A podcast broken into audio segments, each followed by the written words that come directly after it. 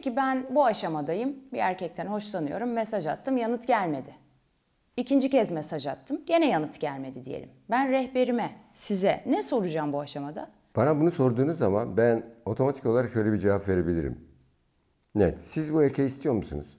Evet istiyorum. İstiyorsanız o zaman içeriği değiştirin. Veyahut gönderdiğiniz saati değiştirin. Veyahut bir arkadaşınızla görüşün. Ben bu erkeği beğendim.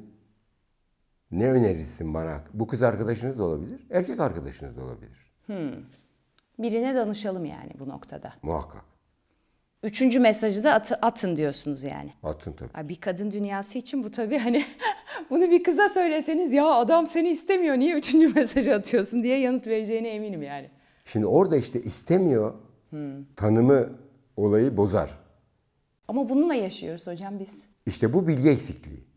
Bu istemiyor yerine bu mesajı algılayamadı, fark edemedi. Allah'ım daha ne yapmamız gerekiyor yani böyle bir durumda? İşte burada onun için ben profesyonellerin bu alanda henüz bilimsel bilgiye ve uygulamaya tam anlamıyla yerleştikleri kanısında değilim.